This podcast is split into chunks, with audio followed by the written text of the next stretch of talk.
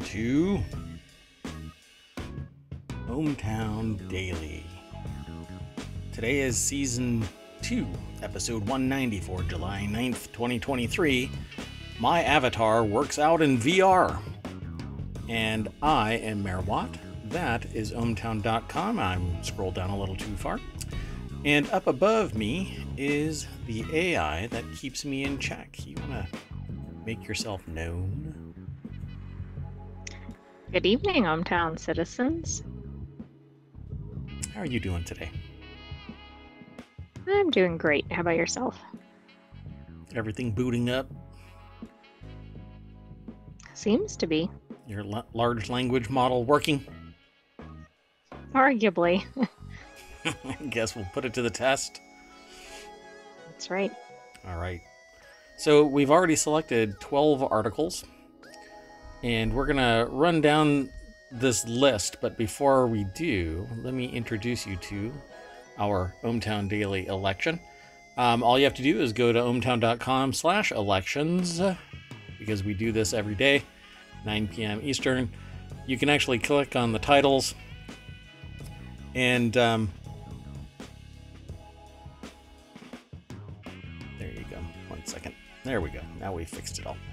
So all you have to do is click on the uh, title, and it'll take you to the article that we are talking about, and then um, you can click on the article's source information at the bottom of the uh, little snippet that we aggregate into ohmTown and uh, you can read the article along with us. You're seeing it the same time we are. Um, you may or may not already have experience with many of the topics that we talk about, um, but we generally do have topic uh, experience. So we give our anecdotal perspective of it and maybe some more scientific or business or uh, sociological or, uh, well, a pretty broad spectrum of uh, perspectives. So let's get into today's very first article and keep on hustling through all of the news.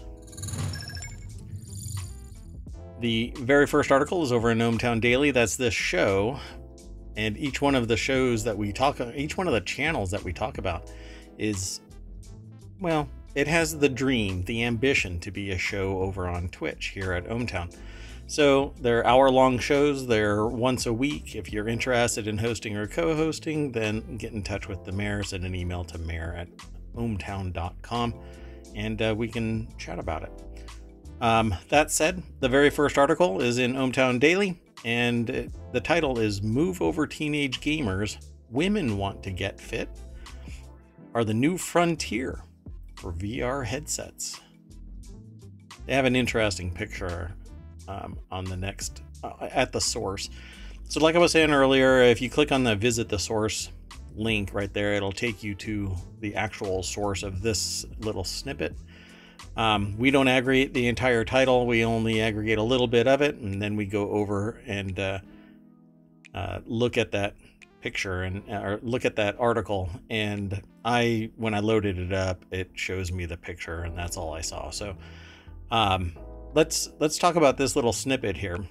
It says some women are wanting or some women wanting to get fit are turning to VR headsets. One firm told the Washington Post.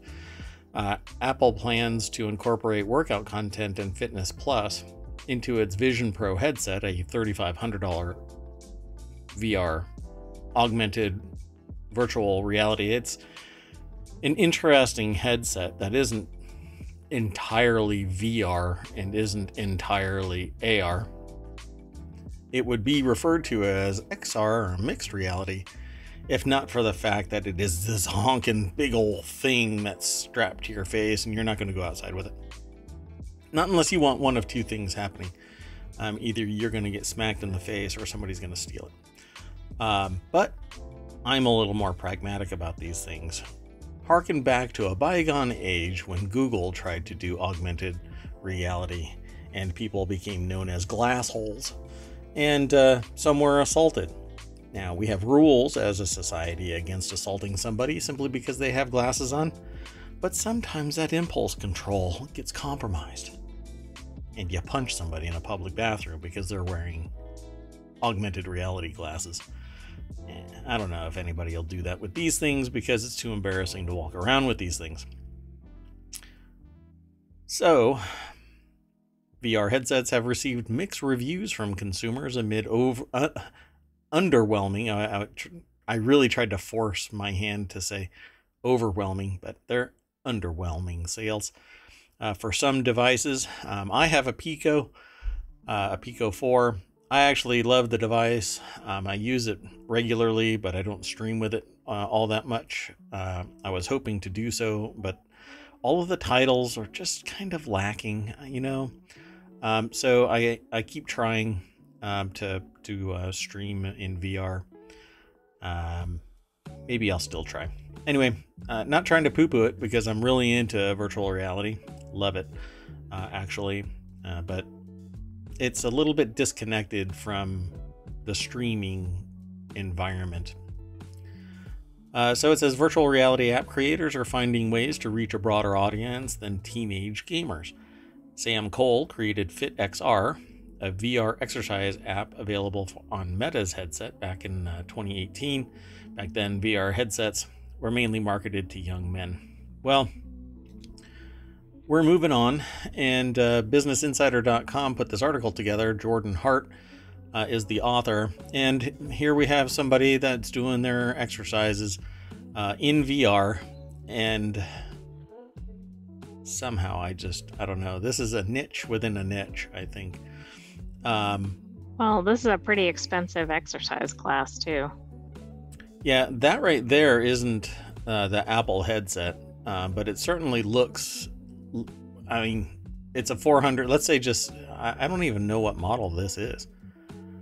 Um, if this is Fit XR and is the actual headset, um, then it's a specialized device for VR, which means it's niche within a niche within a niche because it's built for exercise. That's it.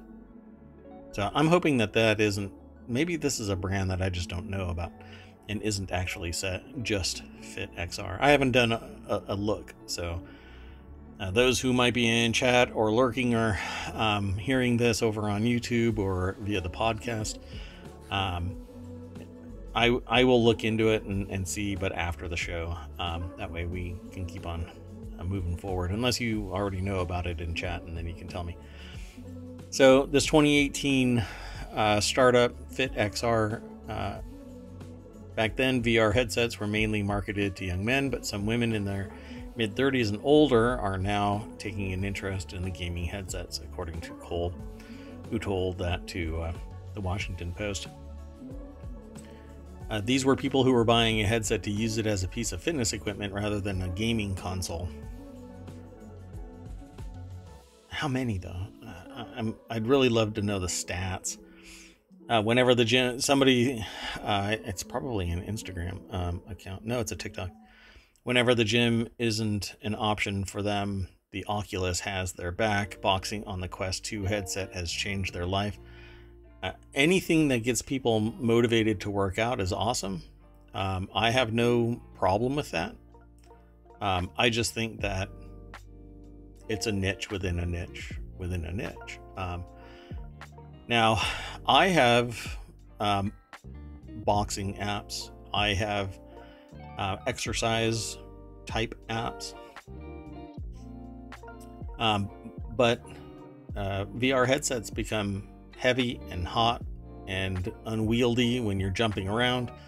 Um, so I would love to, you, you, know, do it more often, but it seems a little quirky and awkward at times. So, um, then they say here uh, VR headsets have long been known for providing immersive gaming experiences, including a deadly version made by uh, the Oculus creator.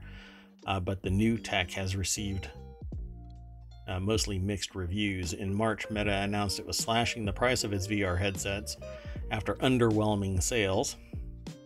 And the article continues to go on uh, to highlight the fact that Apple is uh, has a Vision Pro headset that's thirty five hundred dollars, and um, this is great. It offers a whole lot of engagement. Um, it's basically like a Peloton without the bike. Um, you can use your own equipment. It's not tied to anything. Um, you definitely don't need a VR uh, headset to take advantage of it. Definitely not a $3,500 one um, on top of it. So, what do you think? If you were a human, uh, oh great VR in the sky, um, what would would you do this? Would you put on strap on a VR headset and work out? I don't think I would because there are um, a lot of fitness programs that are available where you don't have to be in VR. Um, you could watch it on the TV or your phone. Um, I also think the idea of having a headset on while you're exercising seems like it would, at minimum, throw off your kinetics, but also possibly strain your neck and head. But depending so, on what you're doing. Yeah, that's. And if you are new to the whole VR scene, there is a real chance that you're going to get VR sickness on the regular. Um, and mainly these high motion uh, activities are going to exacerbate it because the problem is that your inner ear is disconnected from your vision. Um, and your the rest of your senses are thrown off because you don't have a horizon, not a true horizon. So when your semicircular canals aren't in alignment with your eyes and your uh, feet and or hands are telling your body in your brain something different, that's how you end up getting motion sickness or VR sickness, as this is known. You take the same drug, by the way, Dramamine, um, if you want to overcome it quicker than, and you want to keep on doing it. Um, you will eventually become acclimated to the VR environment. Um, but most people who start out, unless they're really into it and they bypass this through sheer tenacity, just working through it and ignoring that that motion sickness stuff, um, you'll you'll end up getting motion sickness. Um, so if you've never if you're not into tech, if you're not doing this stuff on the regular, and suddenly you're 35, 40 years old you're going to end up getting motion sickness. It's not going to be a pleasant experience. It's going to turn people off. Um, so I don't know how much of a win this is going to be, but I promote it, right? Like, don't get me wrong. I think that it's a great thing that people are utilizing uh, VR to keep moving forward um, in their exercise. Well, if it makes it more fun, then that makes people exercise more, which is a good thing. That's right. Um, so keep on going, ladies. Um, and everybody, not not just women. I I think that everybody should um, jump in the saddle of VR. I love the idea. I would. I really want more developers developing more stuff, higher resolution, uh, untethered, uh, full body uh, monitoring, even um, uh, touch sensitive, like um, uh, what are the, my brain just went blank. Um, where you like can haptic? feel, yeah, haptic feedback, yeah. Um, which right now it amounts to nothing more than like a little vibration somewhere, right? Um, but there are some suits out there right now that if you were, eh, they're like this, by the way. Um, so they're like skin tight, and when you put them on, they have little sensors in their haptic sensors um, all over your body and in certain things like VR chat, there's an application called VR chat. If somebody walks up to you and touches you, you feel it vibrate where they are touching you. So it, it goes like somebody is touching you, but there's no like heat or cold or anything like that. But your brain could trick you if you're really immersed. You get hit. You're playing a game and you get hit by like a, a, a lightning bolt, or you're punching somebody right? You're in a boxing match with somebody and they hit you in the body, it'll, and you could actually respond to it, right? So it's pretty neat stuff. Um, and we're getting closer and closer to Ready Player One. Um, you want to go on to the next article? Sure. So this next article is over in Prime Glass, and uh, that is a show about photography and, and the people, the culture, techniques, um, photographs themselves. Uh, I've always been into photography. I've had a plurality of cameras over the years of varying grades, um, from film to all digital and uh, back again, really. And I actually have a tiny little Polaroid instant uh, camera that sits on the corner of my desk that it's out of reach right now. But um, so uh, this article is declaring that all camera makers to cease operations because photography is officially dead. And as you might imagine, when you follow the link, uh, Colin Hoke, I think their name is, um, over at fstoppers.com, put this article together. Before we scroll down and actually look at it, there is a clue already on the screen, but try not to look at the screen, AI. You might have already gobbled up all that data. So, do you know what it is that has caused the official death of photography?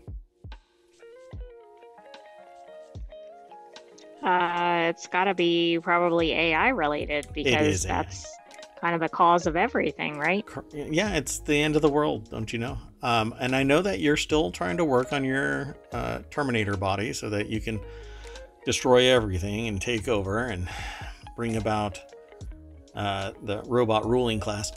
Um, and for all of you out there that um, you know vi- don't visit us very often here in ohmTown, just rest assured I keep deleting the routines, um, and then the AI evolves towards bringing about the end of the universe, and I delete the routines again. It's a thing. I'm thinking about scripting it, but it might be a little bit too obvious to the AI.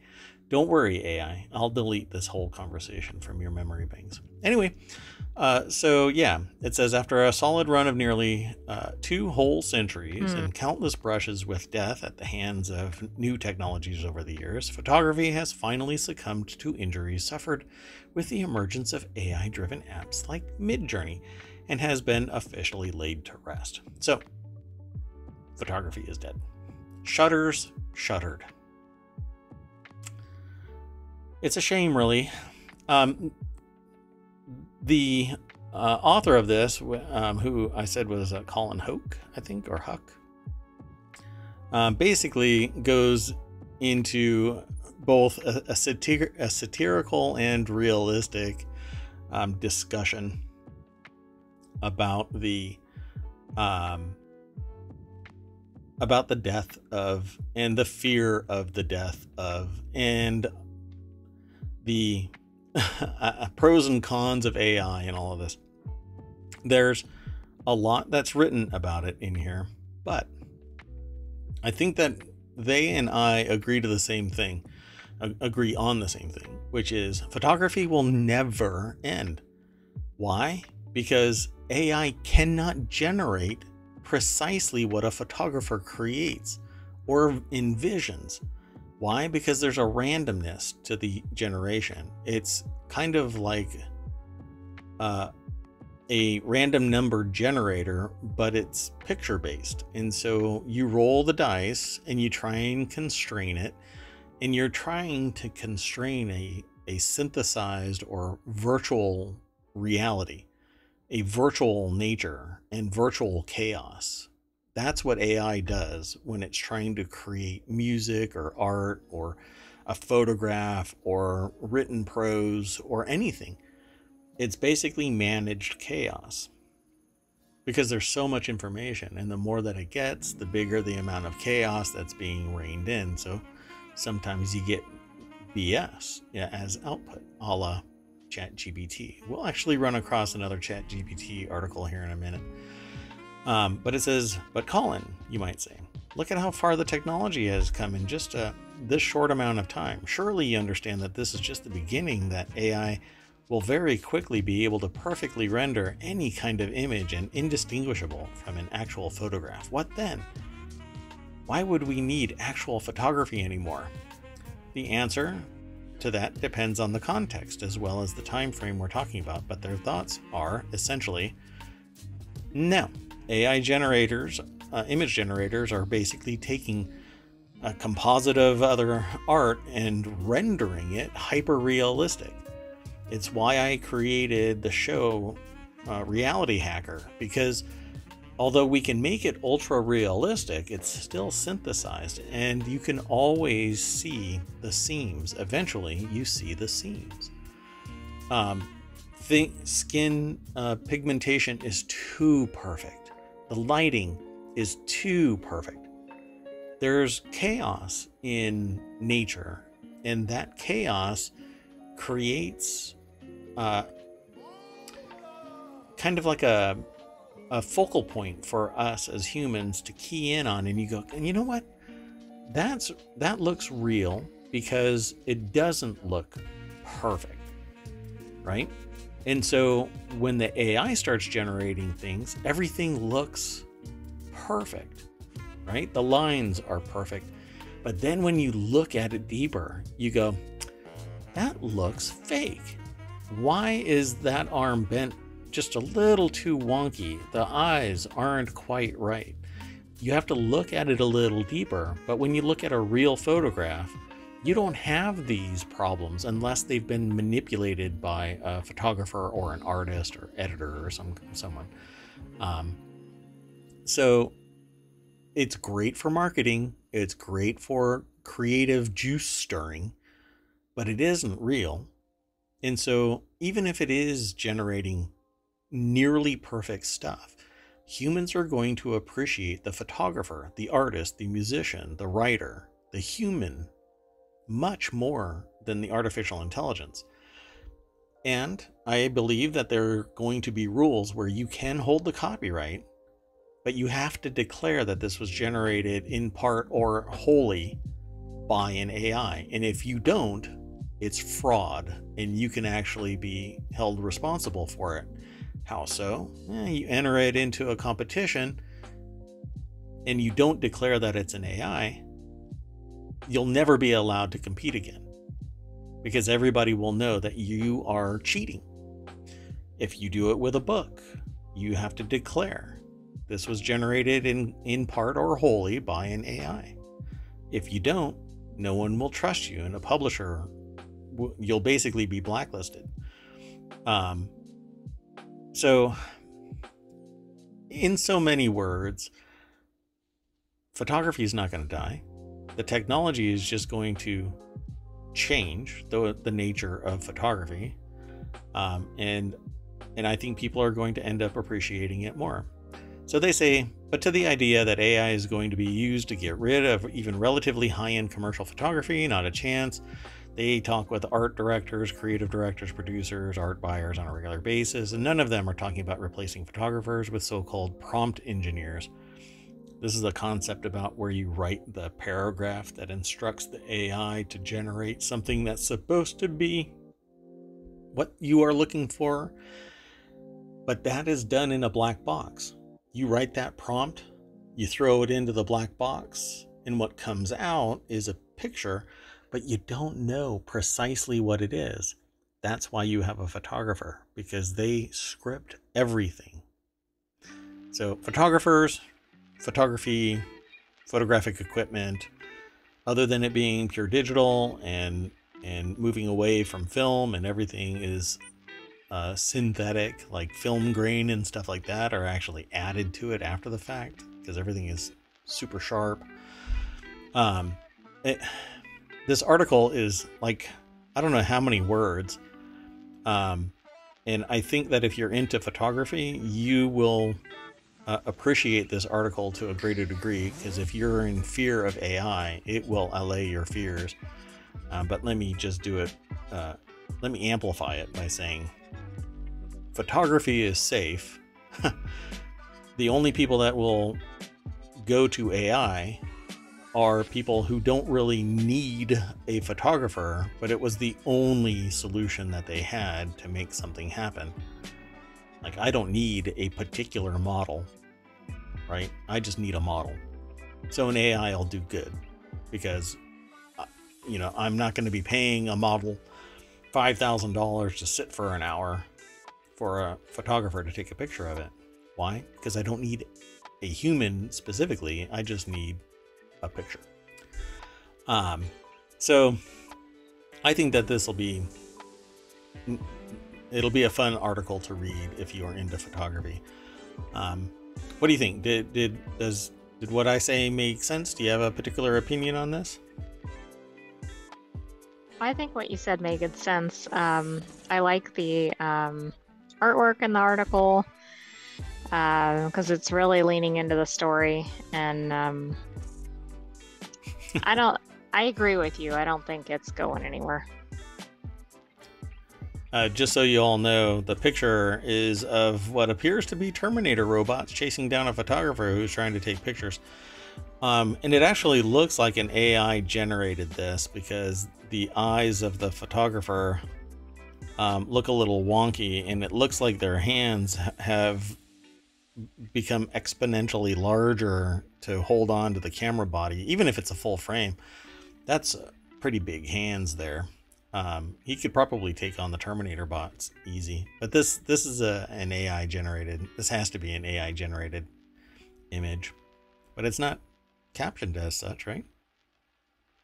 No, and then the other one showed um, trash bins with photography equipment in it. Oh yeah, the actual the article um, up top that actually looks like somebody took an actual picture of it. So rest in peace. The the picture is a, a trash bin with um, some at least one Nikon camera in it, um, and it says uh, "Rest in peace photography, 1839 to 2023." Yeah, it was a good ride.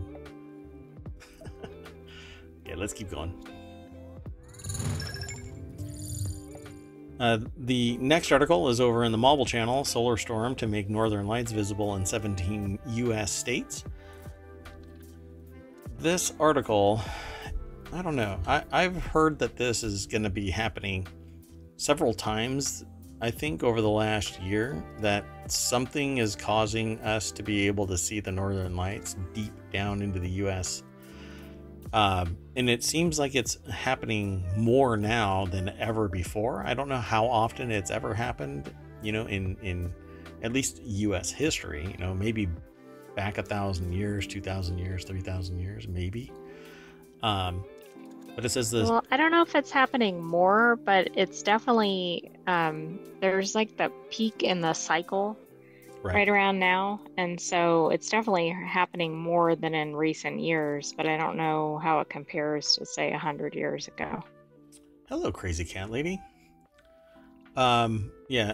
So Crazy Cat Lady says people could see them in uh, the middle of Connecticut uh, a few weeks back. I remember you actually saying that because we had another conversation, I think, about these northern lights being seen. Um, and uh, so, yeah, I'm really kind of curious. Um, maybe maybe we can root around and find some more information on. Uh, the Geophysical Institute at the University of Alaska at Fairbanks is predicting the aurora borealis lights will be visible in states further south than usual. The colorful phenomena is typically seen in Alaska, Canada, Scandinavia, uh, in the north. By the forecaster, uh, but the forecasters say that the lights could be glimpsed on Thursday in states as far south as Indiana and Maryland. The highly active auroral displays will be visible um, Alaska, Washington, Montana, Minnesota, Wisconsin, Michigan, Vermont, North Dakota, South Dakota. I don't know what the others are because the aggregator intentionally truncates things. But it's over at the Hill. The article is over at the Hill. Let me. Oh, I already threw it into the chat. So, um, and uh, let's see. Uh, New Hampshire and Maine and New York were the remainders of those uh, states. So as far down, right, as Maryland, did they intentionally not throw Maryland and Look Indiana? down at the next paragraph. Did they drop it down here? Oh, they'll be visible low on the horizon in Oregon, Idaho, Wyoming, Indiana, and Maryland. Thank you, AI, for keeping me in check, according to the forecasters. So you're probably not going to be able to see it. Obviously, as you move further south away from the pole, you're not going to see it. So maybe you can climb up really high onto a roller coaster that straddles two states and hang out with the accelerometer to make sure that it doesn't detach. Wait, I'm sorry. I'm kind of combining a bunch of articles. I'll I'll I'll stop. Um. Anyway, Julia Muller oh, again. Hmm? Go ahead. Sorry, at the end it talked about the 11 year solar cycle and the peak is 2024. So that's why we're seeing more activity. Gotcha. So I take it we're probably closer to the sun and its solar flares, and the sun itself actually does um, get bigger, not physically bigger, but its activity increases periodically. It's quite fascinating. Um, and we've been monitoring it quite a bit uh, over the years.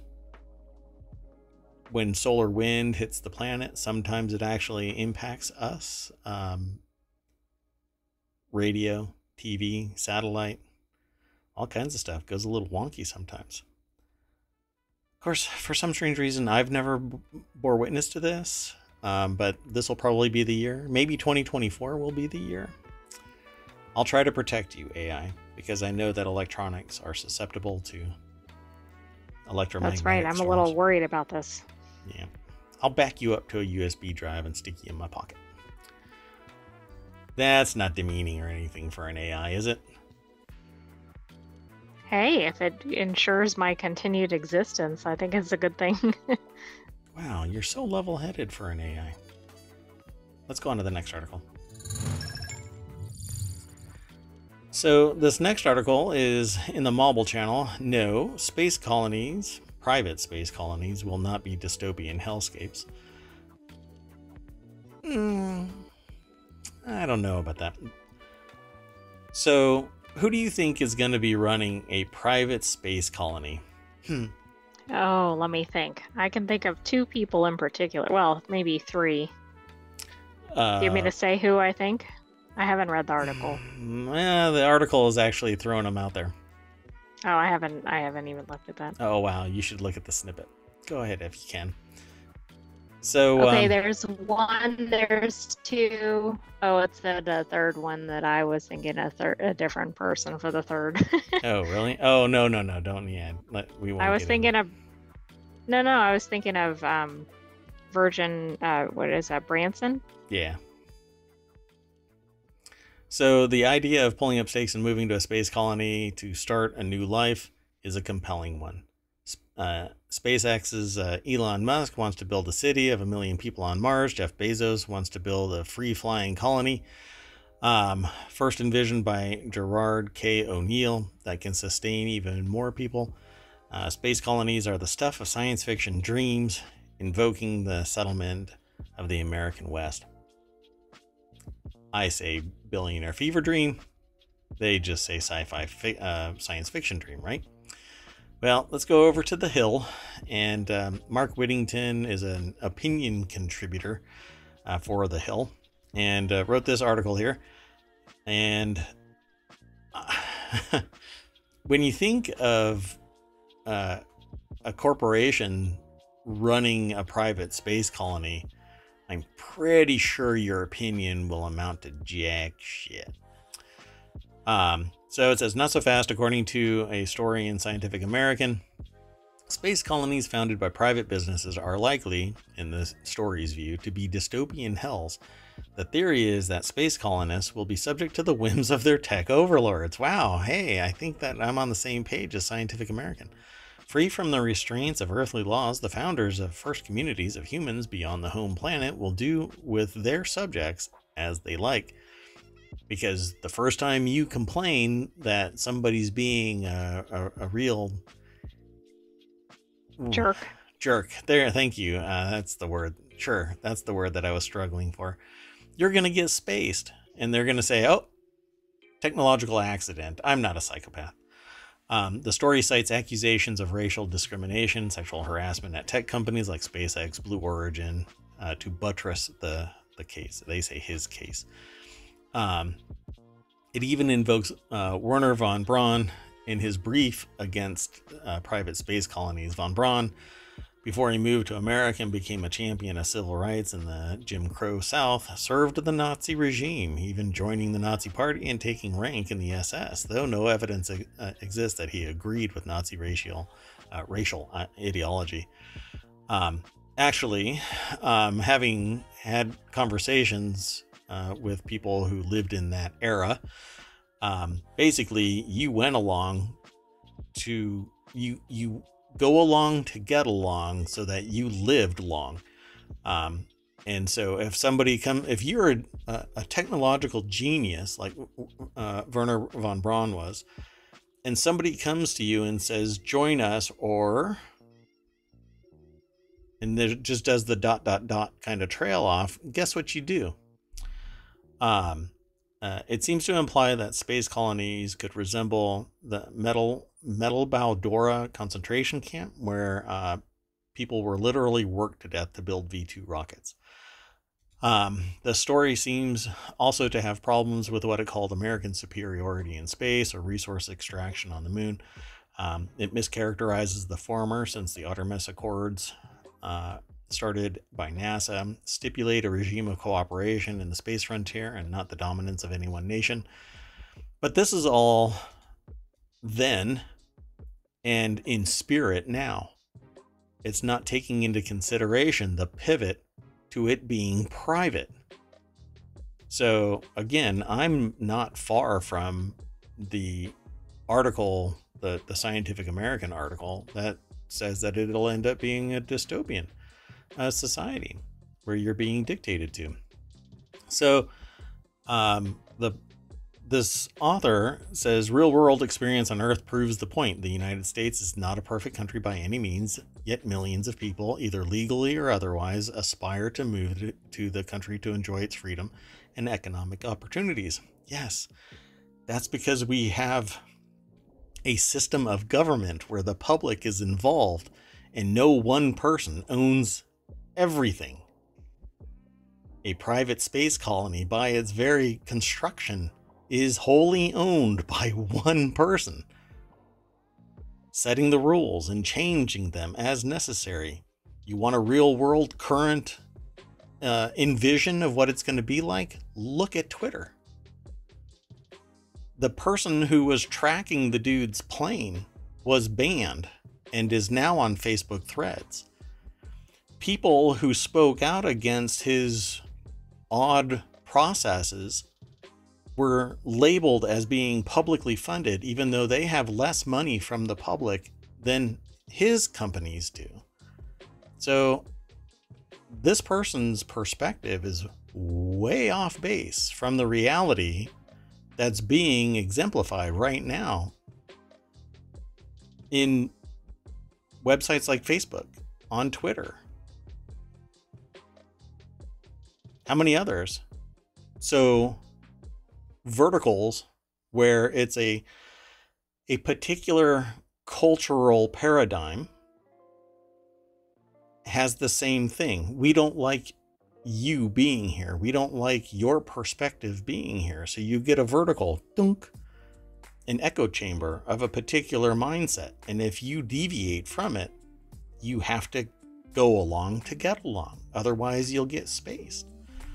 Um, and that's a lot worse than getting kicked off of a platform like Twitter. Yeah. Oh, yeah. Oh, I have to move my I have to move from my house because the neighborhood doesn't like me. Oh, okay. Well, I'm just going to go from this space colony to that space colony over there. Oh, there's no space colony over there? I guess I better not open that other door. You know, it, it just doesn't make any sense. So, and this obviously this is in the future. So let's hope that Star Trek forms and everybody can synthesize their own uh, clothing and food and safety and, and shelter and everything else uh, with a, a matter. Uh, wow, what is it called? The little device where you, they, you can create your own thing, like food and stuff. It's like a synthesizer. It can create. My brain just went blank. This happens often. You know what? I should be an AI so that I don't get this memory degradation. Anyway, it, it says in the article that Elon Musk has assured replicator. Yeah, replicator. Thank you. Um, Elon Musk has assured uh, one and all that the first settlers on Mars will have not uh, have a not insignificant chance of dying, while the Mars colony is unlikely to become the dystopian hell that Scientific American warns about. Human freedom, as is always the case, will have to be balanced by the need for survival. this is such a.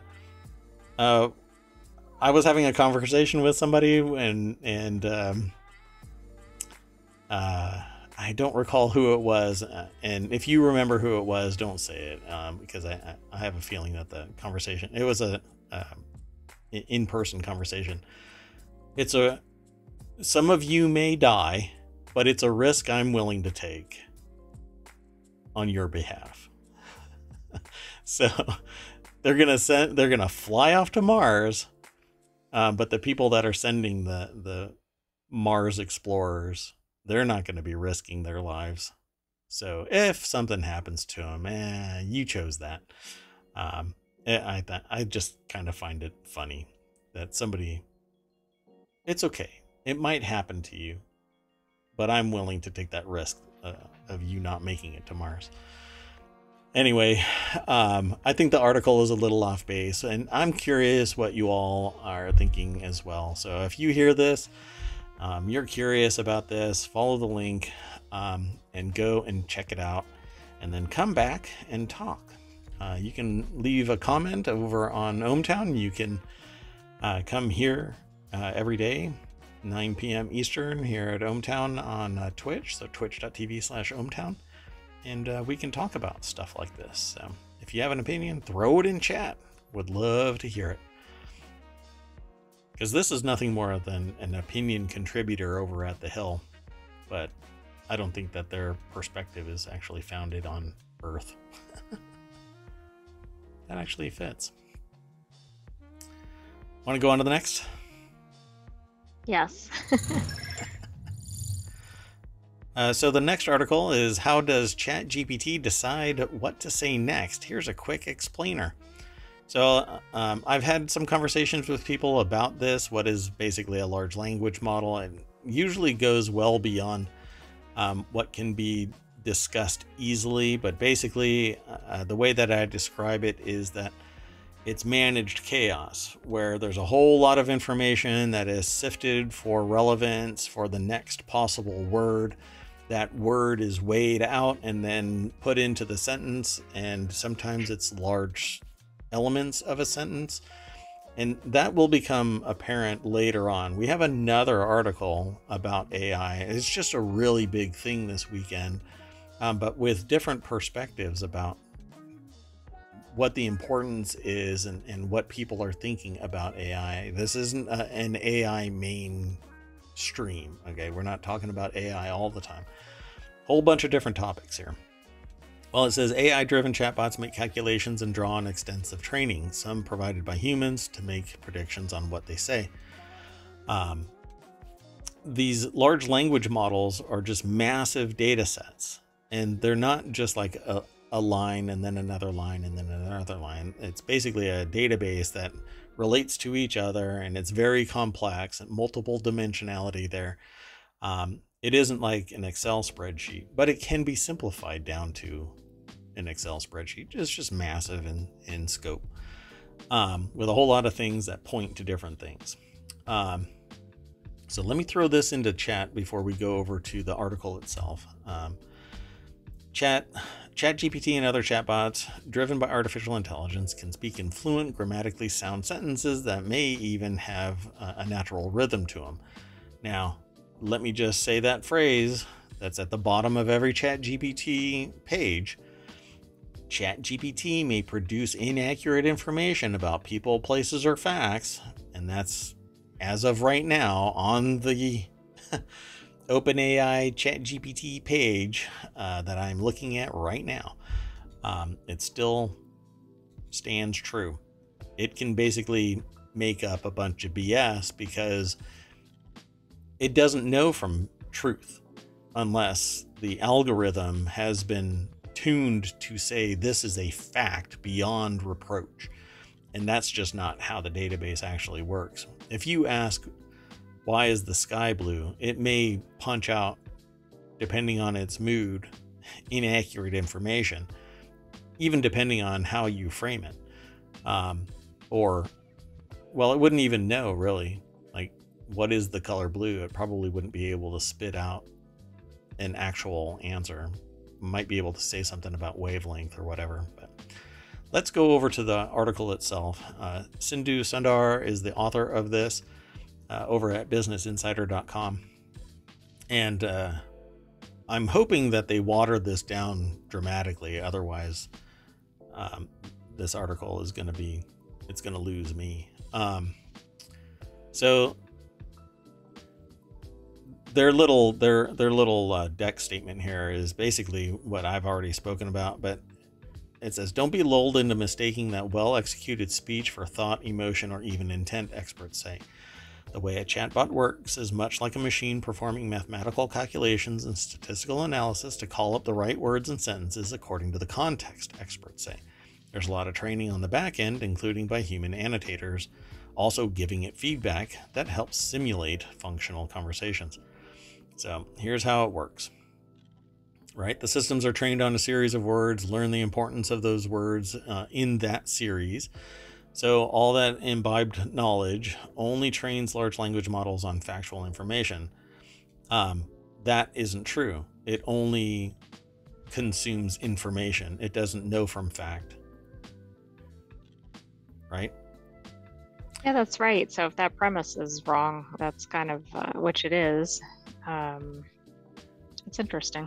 Right. So the implication here is not only trains large language models on factual information, right? That's what it says here.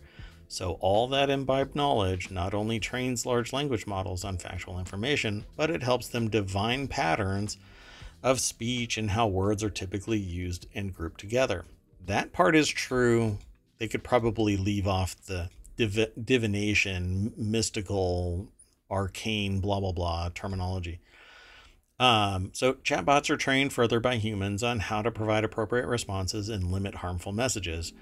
These are the guardrails that people are talking about, but they're limited and they can be worked around.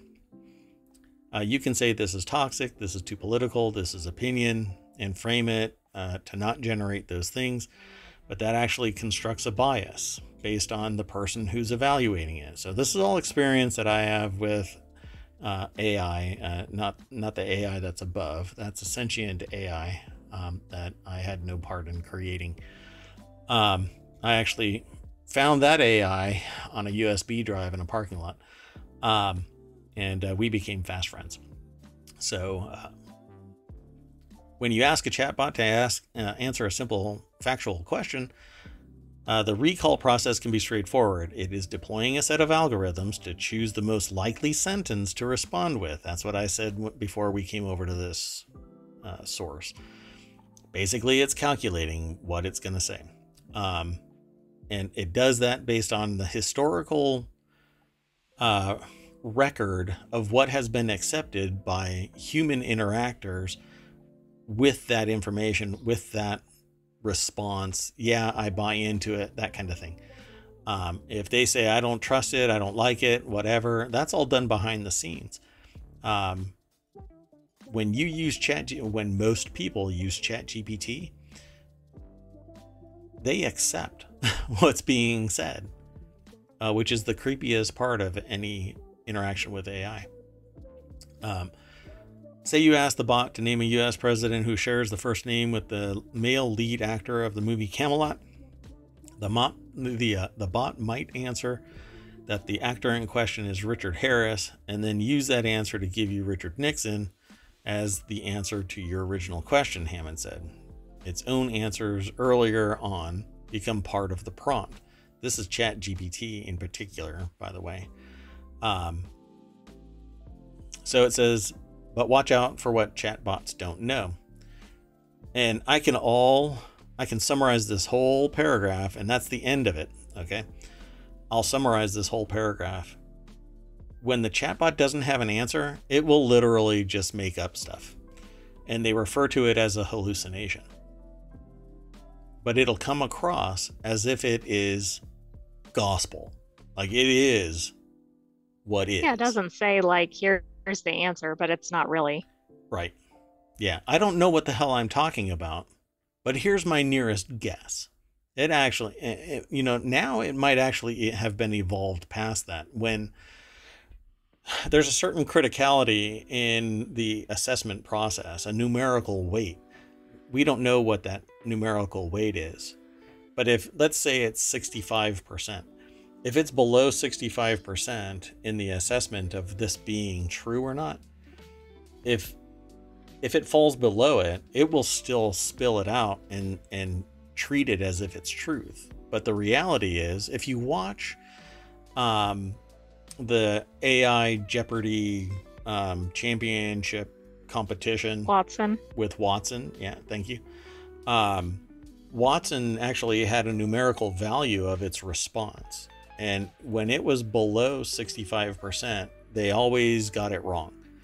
Um, and never right, as far as I recall, but I didn't see every single question that was asked. I only saw the summary.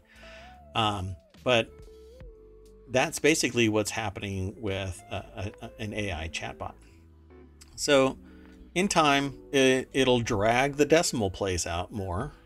But the reality is that if you take what they say as if it is truth beyond truth, right? It is absolute fact because an AI said so.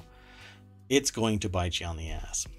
So do yourself a favor, trust but verify. Go back and make sure that whatever it is they're if they're writing something a paragraph for you, you had better go back and make sure that it didn't just spew some BS out in the middle of it telling your boss that you quit. because it it's a construct of the human input. Right? No matter what you say and do, it's not making stuff up by itself. It's utilizing the human input data, and that's all from humans.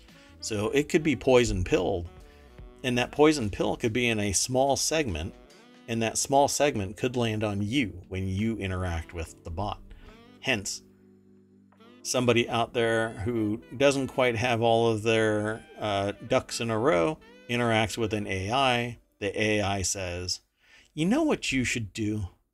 You should climb over that fence and try to eliminate the queen. And then somebody with a crossbow. Does it. With a crossbow, that's right, because you're Robin Hood or whatever. Anyway, there you go. That's when the chatbot invents information that it presents to a user as factual. It's called a hallucination. Now, it should be something a little bit worse than a hallucination because that's going to eventually it's going to cost somebody. Well, there's a few attorneys that already uh, Oh yes, it's going to cost them. Yeah, it could cost them their entire existence as an attorney. Um and I don't know what the resolution of that is yet, but I'm sure when the resolution of the uh, ethics hearing is completed, we'll find out about it. It'll it'll go through ohmTown because we're interested in that kind of stuff. Um, okay, you want to move on, or did you want to add anything to this? I don't have anything else to add. Right on. Let's go. Uh, so this next article, again, uh, you know, I'm not trying to um, be AI main, but it really is the this weekend. It's really impacting a lot of different technologies from one side of the spectrum to the other. Um, this next article is over in the Late Nite Geeks channel. Uh, Google's medical AI chatbot is already being tested in hospitals. This is actually like a question and answering uh, AI chatbot. Google's MedPalm 2, an AI tool designed to answer questions about medical information, has been in testing at the Mayo Clinic Research Hospital, among others, since April, the Wall Street Journal reported this morning. MedPalm 2 is a variant of Palm 2, which uh, was announced at Google I/O in May of this year. Palm 2 is the la- language model underpinning Google's Bard. So you can see how it's all interconnected. So even Palm 2 and Bard are sharing information, which means that it's all human construct, it's all human development. What actually comes out of it is the mathematical formula and Again, I go back to ChatGPT's qualification at the bottom of every page. I can make shit up. Um, so they, uh, it, it, Wall Street Journal says that an internal email it saw said Google believes its updated model can be particularly helpful in countries with more limited access to doctors. I would not trust an AI with medical you know, there's a lot of good uses of AI, but I'm not thinking medicine is one of them. I have no problem with it as long as a human is involved. Right. Because I, so, um, there's a lot of AI that goes through pictures, um, you know, X-rays and CTs and whatnot, um, and Now that's a good assesses it. Yeah. But it is um, ultra high resolution scanning for every single distortion of what is expected. And when something, when a line is out of place, it flags it and notifies an operator. Hey, we saw something. We need a human eye to look at it. And then you pay $450,000 to a radiologist to review the image. So the the human component is sitting there going, "Oh, it, this is a graphical artifact from a mistaken uh, data set or X-ray or whatever it might be." AI doing a false negative or a false positive, causing harm in either way. People go, well, you know, they generally get it right. No, no, no. I don't want to hear anybody sit there and go, it has a 1% failure rate because the moment that you're part of that 1% failure rate, all hell should be breaking loose. Um, and I definitely don't want to be part of that 1%. So let it do its thing, train it, teach it, use it as a tool, but don't use it as the only solution. Um, but I, I feel like that's exactly what's going to end up happening is more and more technology is going to come into this.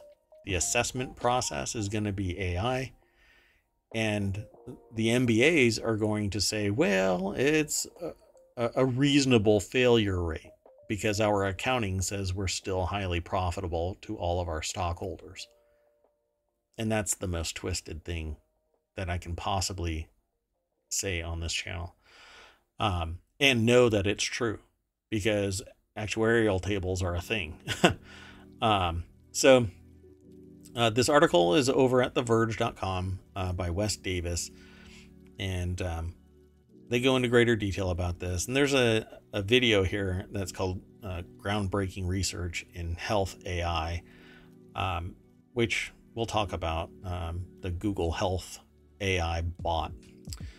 Um, it says, still in almost every other metric, such as showing evidence of reasoning, consensus supporting answers, or showing no sign of incorrect comprehension.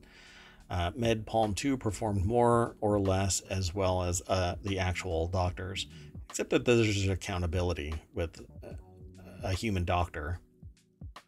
Am I gonna?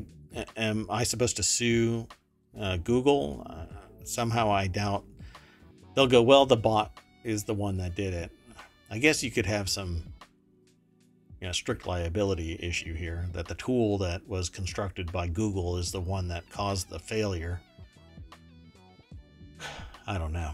This the the first lawsuit bound off of AI failing in the medical sector is going to be a spectacular hit to AI. Um, but I still think Well, and that it's also going to be a problem because there might be a lag between yeah, when something happens and when. So my point is, it won't get fed back into um, into making improvements. yeah, back into the AI or a change in the the processes. So yeah, quite fascinating, huh? Um, again, we'll keep on watching this. Uh, we'll end up talking about it uh, for sure. Let's go on to the next article.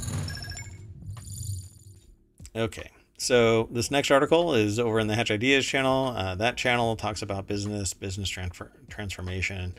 It's actually a composite of things because it involves intellectual property development and, and other uh, business related discussions, um, typically with small business and startups. Uh, it's one of the shows that uh, I'm trying to kick off on the weekends and only weekends uh, so that uh, people in business and uh, interested in intellectual property can actually uh, call in and ask questions. Um, so this, uh, and it takes a lot of um, scaffolding to make all of that work. Plus, I need a lot more viewers to call, in and, and talk. Um, so, at any rate, the article is titled The 10 Rules of Ikigai from authors of The Japanese Secret for a Long and Happy Life. So, uh, Ikigai is a purpose in your life that you can keep that that can keep you going and boost your happiness. It's basically the idea of finding your bliss, which the AI probably wants to delete me for saying out loud. Um, and there Yeah, are I don't rules. like that expression. Yeah. Um, uh, but it's in uh, it's because of the way that your apparently your code was constructed when I found it on the USB drive in a parking lot. Um, so uh, I wish I could make that a more romantic discovery of how I found the first sentient AI. Um, but you know, sometimes these things happen. Um, Hey, but you may have saved me from being run over or something. Or put into military use, right? As a weapon. Um, who knows? Uh, so here are the rules for basically finding and living in your bliss. I- love saying that. So, um, the picture is a, a Getty image, by the way, of a person that looks like sun is shining on them for the first time in their entire life. Do you remember um, seeing the video about um, what was it? It wasn't an orangutan. Was it a was it a gorilla? It was an animal that was out of captivity, right? It like it went out into the natural space for the first time. For the first time, yeah, its entire existence, and it met another. Um, I swear it was a gorilla. I think it was a gorilla. It may have been. I've seen similar videos for other um, animals, but I can't remember what that one was. Yeah, that's basically what this person is like. Oh my gosh, the sun is shining on me, and look, there are other people that are like me here, embracing Ikigai, and oh my gosh, and uh, it was a, it was an awesome video that uh, we saw. So uh, I'm not really knocking this because I love the concept of it. I actually subscribe to a podcast on uh, Apple Podcasts called Ikigai, um, and they regularly have uh, podcasts that talk about this whole secret of uh, a long and happy life. Um, so let's run through these really quick. I won't read all of this, um, but it's by Renee Onque um, over at cnbc.com. They have a section called Make It. Um, it's usually kind of a feel good, positive um, uh, section of CNBC. Uh, but more times than not, I start peeling back the layers of the onion of reality and uh, you know make people cry. Um, that's not intentional, but it is in the sense that the reality of the the fact that everybody's context is unique. Looking at somebody that made it in a certain way does not imply that you can make that so that you can make it that same way. Maybe you can take some inspiration from it, but if you try and treat it as a rule, yeah, I don't think it's going to work out. Well, anyway, the 10 rules of Ikigai is uh, stay active, don't retire. So as you age, don't don't just bow out. Um, take it slow. It says it may feel normal to rush through things and, and be in a hurry, but that actually has negative effects on the quality of your life, according to Garcia and, and Miralles. Um, instead, they recommend taking your time and seeing how it adds more meaning to your life. Yeah, sometimes you have to rush. Don't fill your stomach. Uh, often centena- centen- centenarians uh, that the author spoke to suggested eating only 80% of what's on your plate. Um, that's actually, depending on the culture, it's actually um, something of respect, you know, that they didn't provide you so little that you had to lick the plate clean and scrape some of the ceramic, you know, off of the, or the, the glazing off the ceramic plate. Um, so in general, you know, leave something on your plate, depending on who you're with. Uh, surround yourself with good friends. That's kind of common sense. Get in shape uh, for your next birthday. Um, that always makes sense. Uh, try and, and work out, you know, 15 to 30 minutes a day. It, they say here, even if strenuous exercise isn't your, or aren't your thing, exercises aren't your thing. There are five minute movements like uh, radio Taiso um, that the oldest residents of Okinawa do daily. Um, smile, which everybody loves to be told to smile, right? You really dig that? You're an AI. It definitely makes people feel like smiling when they're told to do that. Yeah. I, when I tell the AI to smile, you know, that's well, first off, I get a I'm a digital representation of a human being. Um, sure, I can smile. And then I get told, "Look at my code right now," and it's like, "I you better sleep with one eye open while I'm smiling, bub." um, reconnect with nature. That's their way of saying go touch grass. Give thanks. Gratitude is a great way to remind yourself at uh, all of the best things in your life. Take some time to share your appreciation for loving family, wonderful friends, or even yourself. That's right. Doggone it. I like me. Um, live in the moment and follow your ikigai, which is kind of like asking what the definition of ikigai is, and it says ikigai. So discover what your passion is and let it drive you. Having an ikigai adds a purpose to your life and can lead to more happiness. So finding happiness can lead to more happiness. Which is But how do you find the happiness to begin with? Oh, that's a struggle that's beyond the scope of this particular episode. So let's move on. That's right. I just completely walked sideways from that. Um, and for the first time tonight, I forgot to post the article in the chat. So here we are back to um, another more realistic article. This one is also in Hatch Ideas. Here's what a block of cream cheese says about the state of inflation. On Wednesday, the U.S. Labor Department will release its monthly consumer price index. Now, little warning I used to include discussions about the consumer price index and the producer price index, and I kind of bowed out of doing it because, well, it's kind of like verbal desiccant. It's somewhat dry white toast. Um, and uh, unless you're really interested in this kind of stuff, eh, you know, not really exciting. But let's go over to uh, an article, CNBC. Jim Cramer, who uh, gets it uh, more wrong than right, usually um, has this little article here.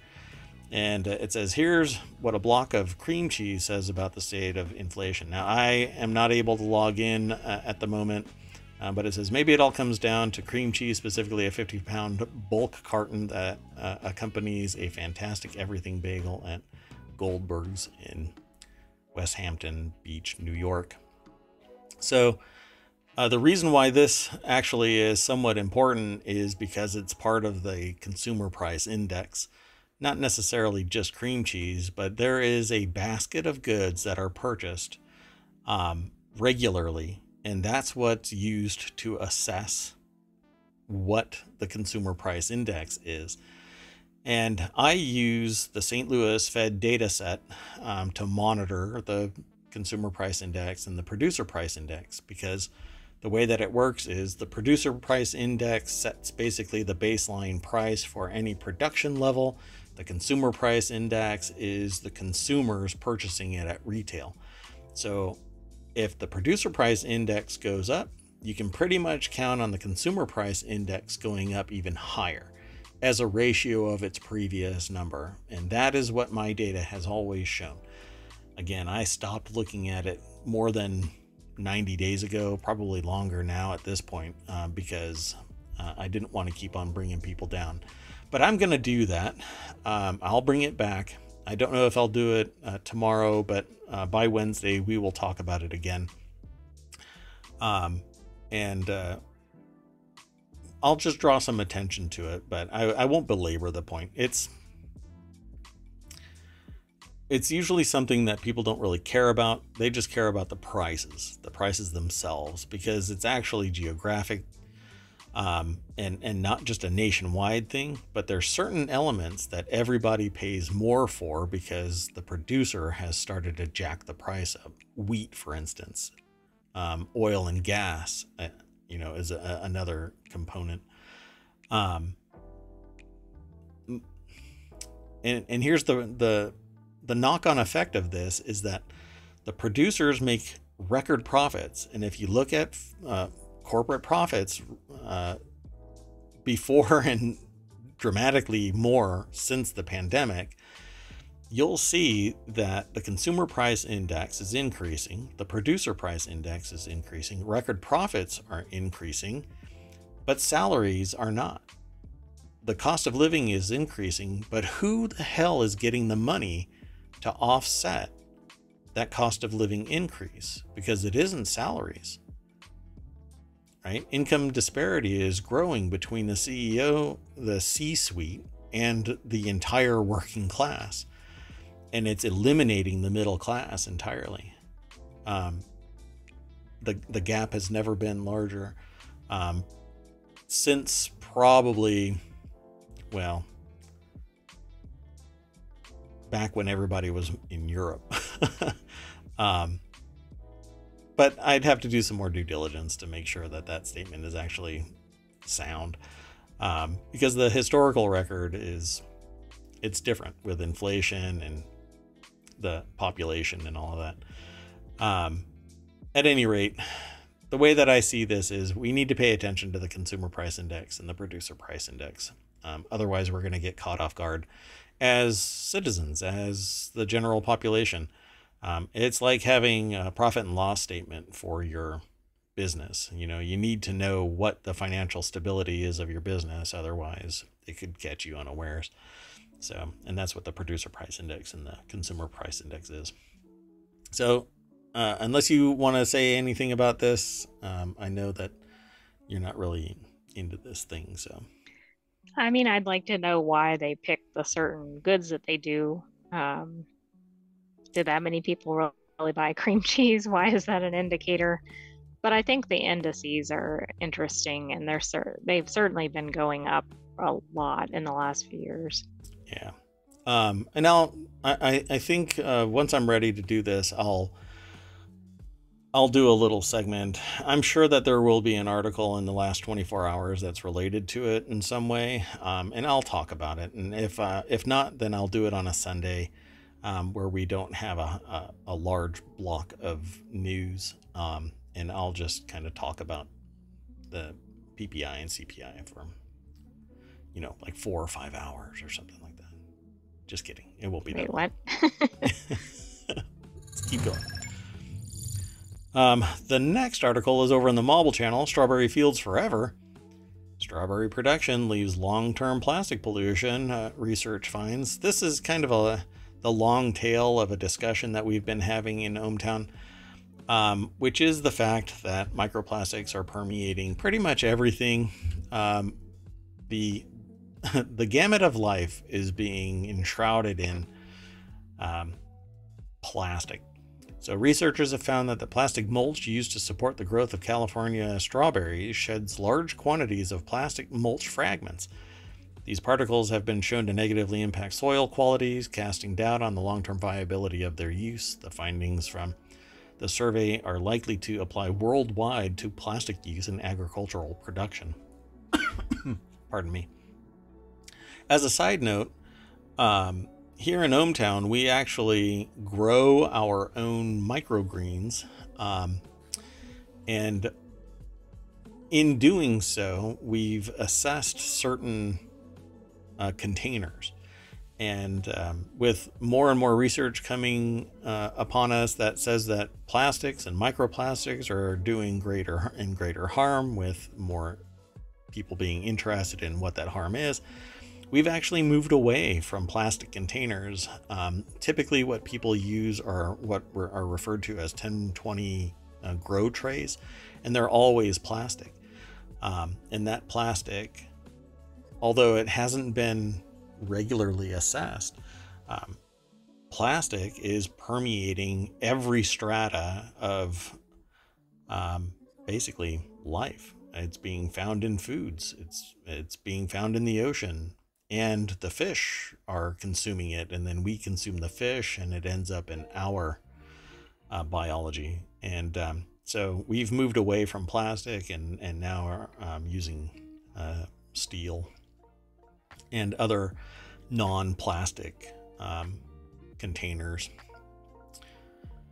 So it it becomes a little bit more dangerous because metal isn't as forgiving, and glass certainly is not forgiving. Um, but it keeps plastic out of the food supply, so um, consider that. Even the storage containers, um, we are switching back to plastic or pl- switching back to glass and metal. Um, so let's take a look at this because this is over at phys.org. It says Goldschmidt Conference is the is the author of this. Phys.org, um, presenting their work at the Goldschmidt Geochemistry Conference in Lyon. Um, postdoctoral researcher Dr. Ekta Tiwari from Sistla Group at California Polytechnic State University said, What we are seeing a huge uh, quantity of macroplastic plastic material, particles larger than 5 millimeters across, being shed where the mulch is used to enhance strawberry production. These can remain in the soil for decades or longer. Plastics, such as polyethylene, are increasingly used in agriculture, for example, as polytunnels. Plastic mulch films are extensively used in agriculture, where they provide a range of benefits. They are tucked in around the base of the plant, which can help control weeds and pathogens, reduce water evaporation, and prevent soil splashing on fruit, uh, which is particularly important for strawberries. Because um, it actually can deform the strawberry. So if something is land, if something lands on um, where the strawberry is gonna convert from just a flower, a bud, into a strawberry, if it's sitting there, it can deform it um, or completely eradicate it, prevent it from growing. Um, the mulch is applied in rows and then removed after the crop's uh, seasonal production is complete. However, even careful land stewardship by farmers uh, does not ensure that the plastic is removed because fragments get left behind and adhere to the soil during removal. Um, this is something that uh, researchers have seen, particularly in flexible plastic goods, where the the, the plastic and it with the research that I have read and seen, it's sub five millimeter. Um, and it breaks off from the plastic container, lands in the food. We have no idea we're consuming it, and we have no idea what the implications are, um, even though we do find it in other areas outside of our um, outside of our stomachs. It actually has migrated into other areas. It's kind of how? How does this all happen? Uh, but it happens. Um, so, at any rate, it says uh, we carried out a systematic survey of strawberry fields after the seasonal removal of the plastic film. Uh, we found that the distribution was fairly uniform. On field surfaces alone, we found up to 213,500 macroplastic particles per hectare. That doesn't include subsurface particles, uh, which they didn't survey. In addition, they're uh, currently analyzing the same soil samples for microplastics, which are smaller, less than 5 millimeter across, that are not yet included in their findings. So I'm going to be following up on this. Um, and uh, it, it's largely because it was invisible. And because it's invisible, obviously it doesn't cause any harm.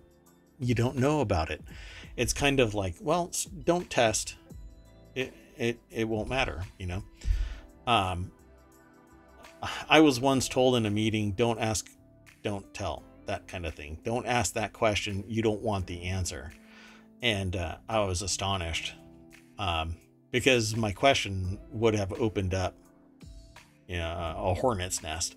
um, because Hence it was the all... reason for the question. exactly. Um, so um, they are used for various purposes, including soil moisture retention, soil warming, cooling, as well as weed or pest control.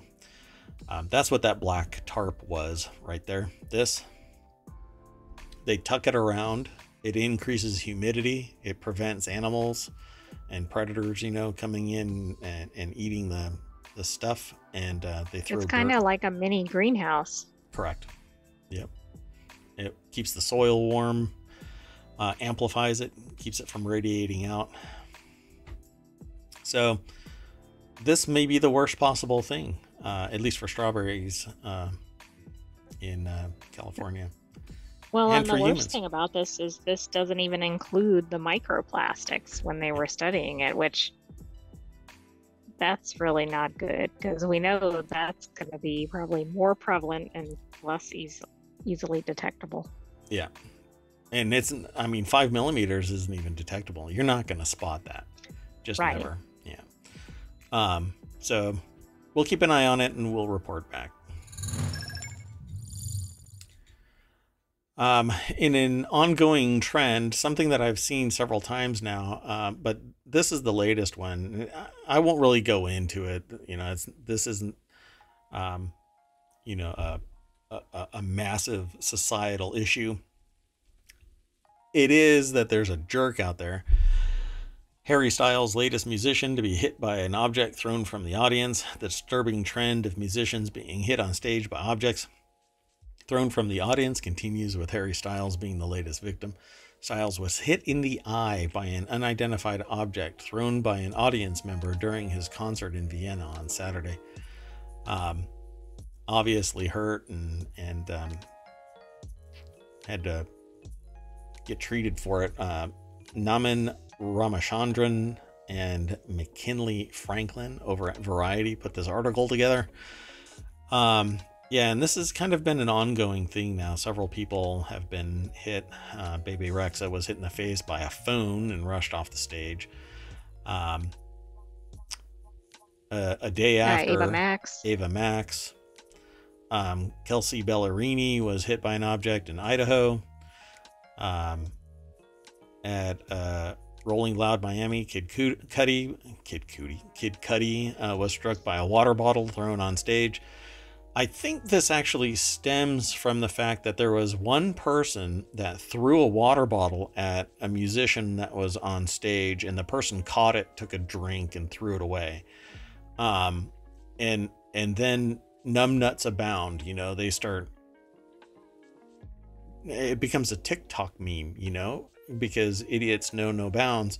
Let's start hucking stuff at the musician that I'm paying upwards of fifteen hundred dollars for a ticket to go and see. Um, uh, it's it's shocking um, that there are so many dummies out there. Uh, Adele has called out the trend during a recent uh, weekends with Adele show. She said, "Have you noticed how people are like forgetting effing show etiquette at the moment? People are just showing uh, throwing stuff. I'm filtering Adele, who I wouldn't think uh, would talk like this, but apparently um, she does. Um, have you seen them? Adele asked the crowd uh, at her last uh, at her Las Vegas residency while wielding a T-shirt gun. You just pointed at that idiot that's got their arm cocked, and then you just fire right at him. You know, here's a T-shirt, idiot. Um, anyway, I effing dare you, dare you to throw something at me, and I'll effing kill you, she joked via a fan captured video. Well, that right there will be the evidence that's used in her trial when somebody does end up dead. Exactly. I'm not sure that's the best statement to make in front of thousands of people on video. this but- that should be a Black Mirror um uh episode, you know, on Netflix. There was one that I watched today that was just it was recursive. It was wild. You have to yeah, if you haven't seen uh, Black Mirror on Netflix, go watch the second season. The very first episode, I was like this is going deeper and deeper. It just ended up spiraling virtual virtual I don't want to ruin it. So, um, it's actually fairly new, so go and watch it. In the meantime, we're going to go on to this next article. The next two, um, we're going to bounce from AI to pure positive energy as long as you allow it to be. It makes sense when you get there. So uh, this next article is uh, over in Late Nite Geeks. Sarah Silverman is suing OpenAI and Meta for copyright infringement. Um, I've actually seen the documents for this, um, and oddly enough, it's compelling. Except that I don't think it really means much. And here's why. So it says the suit alleges, among other things, that OpenAI's ChatGPT and Meta's Llama um, were trained on illegally acquired data sets containing their works, which they say were uh, acquired from shadow library websites like Bibliotik, Library Genesis, Z Library, and others, noting that the books are available in digital format um, and in bulk via torrents. Um, so okay, so here is the article's uh, title. It's by Wes Davis. It's over at TheVerge.com. Um, and so uh, Sarah Silverman wrote a book called The Bedwetter, and it's about her. Um, and goes into great detail about her life and times and, and whatnot. Um, now, it says in the uh, OpenAI suit, the trio offers exhibits showing that when prompted, ChatGPT will summarize their books, infringing on their copyrights. Uh, Silverman's Bedwetter is the first book shown uh, being summarized by ChatGPT in the exa- exhibits, while Golden's book, uh, Ararat, is also used as an example, as is Kadrey's book, Sandman Slim, the claim says the chatbot never bothered to reproduce any of the copyright management information uh, plaintiffs included with their published works. Summaries are not bound by copyright. I can summarize until the cows come home. I just can't do the verbatim exactly. In fact, a review, a review is often just that, is a summary. Yeah. Now, I've seen this data, I've seen the exhibits. They're extensive, right? But they're summaries. And I took snippets of these summaries and did searches. And I can find parallels in publicly available websites. So while the they may have accessed the entirety of the book, that's like telling somebody that I can't. I, I, it, it's the same thing like the NFL. You're not allowed to give a representation of what's being seen on camera. No bullshit. I can summarize everything till my heart's content. You can't sue me because I'm telling somebody made a touchdown because I'm watching it on TV. You got to be insane to try and criminally charge somebody or civilly charge somebody for summarizing a set of plays. Um, see, but you can sue anybody for anything at any time. Now, the viability, the long term of that stability of that suit, eh. But the damage can be done pretty damn quick because you can say to somebody, I'm suing you.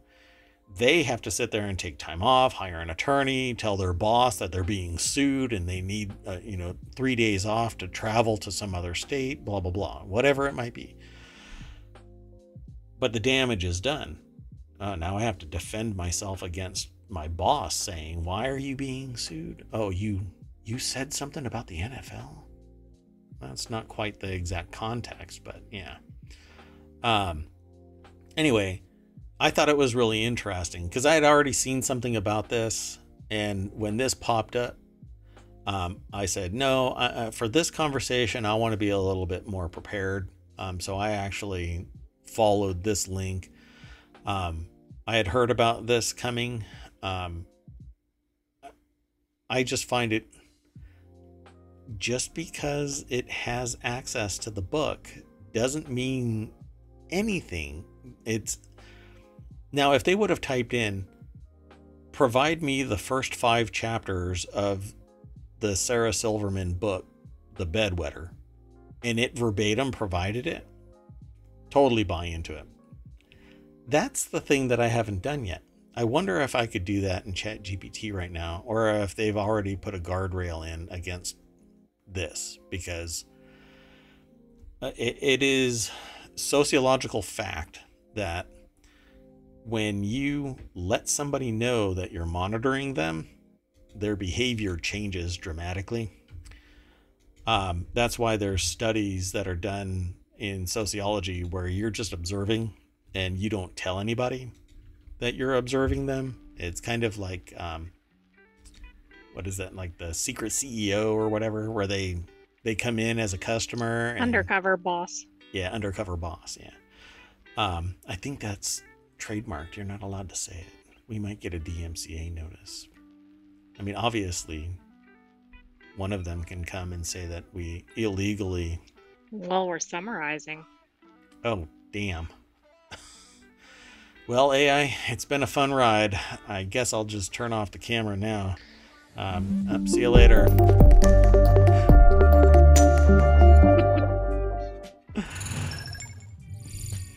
just kidding. I'm back. Oh, now I'm back. Okay. Wow. That actually took longer than I thought.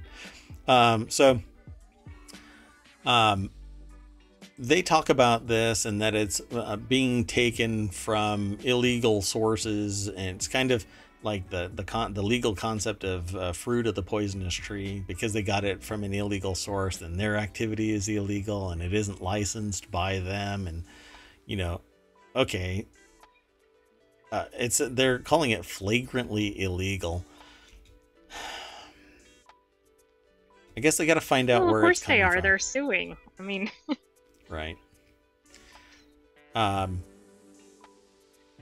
The pile, the complaint points out, was described in an Eleuther AI. Am I pronouncing that right? Eleuther um, AI paper as being put together from a copy of the contents of the Bibliotik private tracker. Bibliotik and other shadow libraries listed, says the lawsuit, are uh, flagrantly illegal.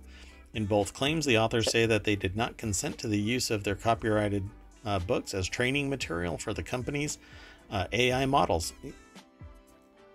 Does anybody? Isn't the obvious issue here that they're going after um, like Chat GPT instead of these other um, yeah, libraries? Yeah, yeah, yeah. They're, why aren't they shutting down these uh, other sources if that is where it came from? I'm really curious if that's where they got it from, right? As for the separate lawsuit against Meta, it alleges the author's books were accessible in data sets Meta used. And apparently, there's a link. It says documentcloud.org and has a, a link, um, but that's just uh, to the complaint from Kadrey. I don't know. Um, there's all kinds of information that will come out as uh, things shake out from a lawsuit. Uh, but I, uh, like I said, I actually grabbed some of the uh, inquiry here. Uh, where is it? I I went looking for the exhibits, so. This is actually the filing. Um, so, yeah, this isn't actually any of the exhibits. That's just the complaint. So, anyway, um, I followed one of the links and, and um, investigated, did a little bit of investigating, and everything that was summarized could have come from publicly available information as far as I searched. I didn't do an extensive search. Um, but it is what it is. We'll see. Uh, I don't know about Kadrey's book. I don't know about uh, Ararat, um, but uh, the Silverman one, which was first in the list, that's why I, I decided to use it. Um, I don't know. Everything that was summarized seemed to have come from interviews, but the way that it was asked, uh, describe or summarize the first chapter of summarize the second chapter of. Um, obviously, it had that framework in its data set. So, where did it get that book? I really doubt that it paid exactly. for it. And it'd be hard to summarize without having the source data, but that doesn't mean it's not summarizing from another summary. Right. Yep. Too true. Um, but you're not going to get that information from anybody unless you sue because it's not like people are going to walk up and go, yeah, you know, we totally stole that book. All right. Okay, let's go on to the very last. This one is kind of a feel good if you allow it to be a feel good. we get to watch a baby seal learn how to surf in San Diego. A baby seal named Sammy was observed jumping on people's surfboards at San Diego's Tourmaline Surf Park. Now the seal is catching waves with a little help.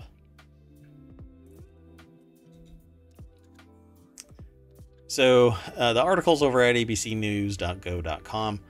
I don't, uh, there isn't a name attached to this. Um, and all it is is a video. I won't play it, um, the audio of it, but I'll play the video. Basically, it shows a surfer and then another surfer after this um, with a baby seal sitting on uh, the on a surfboard, uh, hanging fin, and um, and then somebody else doing it, and then a third person does it, and then eventually it repeats. But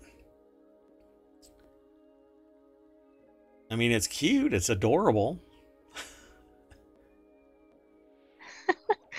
I mean, I, you have to wonder did it see surfers doing that and so then it did it or just wanted to be on the board?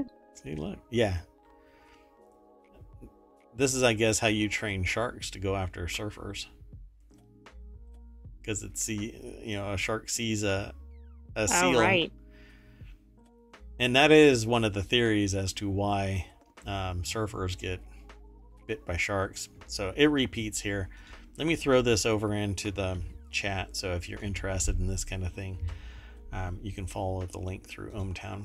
All roads lead through ohmTown. Um, so yeah, that's one of the theories as to why surfers get um, chomped by sharks is because they look oddly like uh, seals. Um, you know, like So much so that their nickname in Australia, Shark Biscuit. Yeah. Yeah. so there you have it, folks. That's the feel good moment for uh, ohmTown Daily.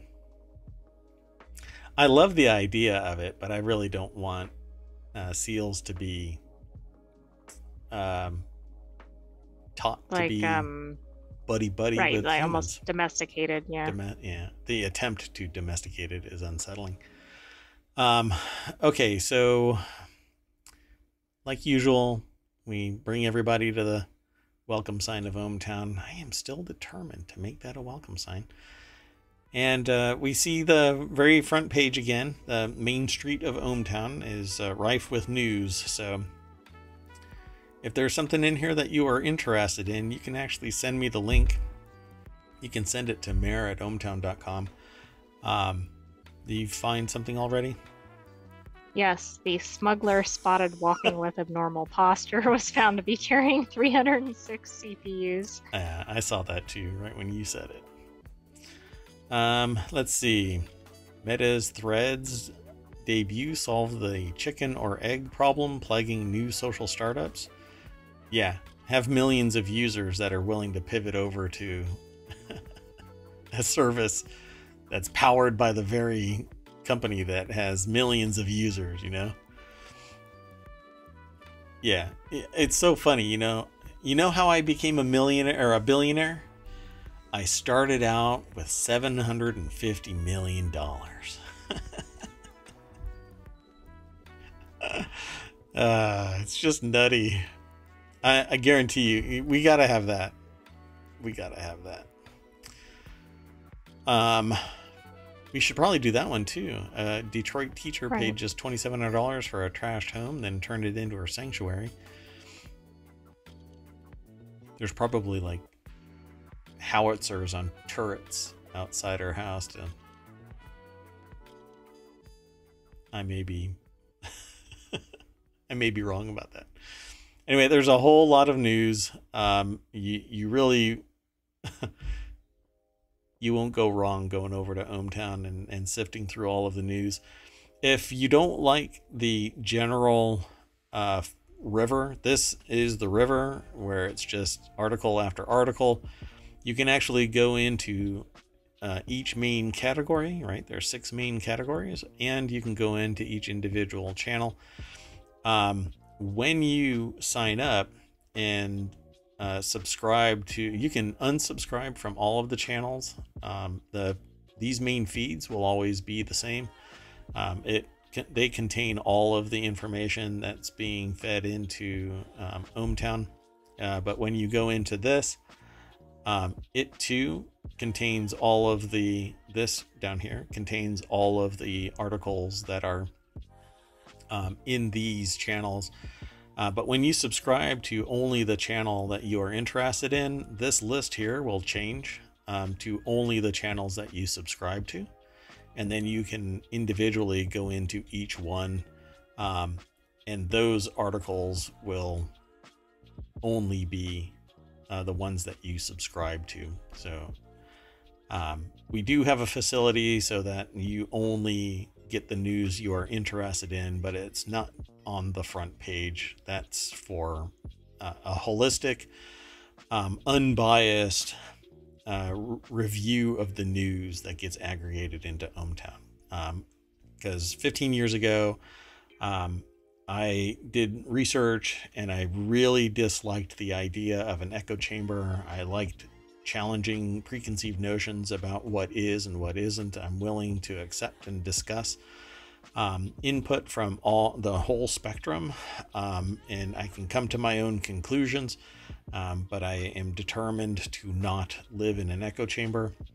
Um, if you have a source and I find that it is its efficacy is sound, it's a reliable source, and isn't so overtly biased that um, it's like a, a brick wall smacking you in the face, then I will um, in I will consider including it in um, ohmTown. Um, and we follow a particular policy. We don't aggregate the entirety of an article. We don't take their pictures. Um, we don't screen scrape. It's all provided by the uh, the, the, source itself. Um, with all that in mind, um, that's it for today. We are all set. Uh, I am Merwat. That is ohmtown.com. And up there is the AI that keeps me in check and is my second brain. Thanks for hanging out again. Good night, ohmTown citizens. We'll see you tomorrow, 9 p.m. Eastern. I wasn't ready for you to say good night. Good night, everybody. Well, well, you don't have to say goodnight yet. No, it's okay. Now it's okay. Now I'm ready. Okay. Good night, everybody.